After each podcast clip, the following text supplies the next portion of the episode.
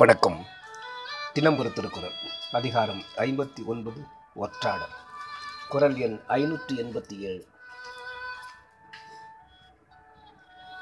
மறைந்தவை கேட்கவற்று ஆகி அறிந்தவை ஐயப்பாடு இல்லாதே ஒற்று.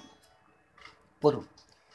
பிறரால் உணர முடியாத இரகசிய பொருள்களை கேட்டு தெரிந்து கொள்வதும் அவ்வாறு தெரிந்து பொருள்களை கொஞ்சமும் சந்தேகமில்லாமல் உணர்ந்து கொள்வதுமே ஒற்றரின் தன்மைகளாகும். விளக்கம்.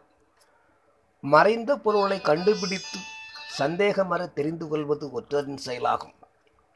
அரசனிடம் உண்மையை அறிந்து சொல்லும்போது சந்தேகமில்லாமல் சொல்லுவது ஒற்றரின் தன்மையாகும். அவை மறைந்து கேட்க வற்றாகி என்று மாற்றி பகைவர் செய்யும் சூழ்ச்சிகளை அவர்கள் அறியாது மறைத்து கேட்கும் வலிமையுடையவராய் என்று பொருள் கொள்ளலாம். நன்றி.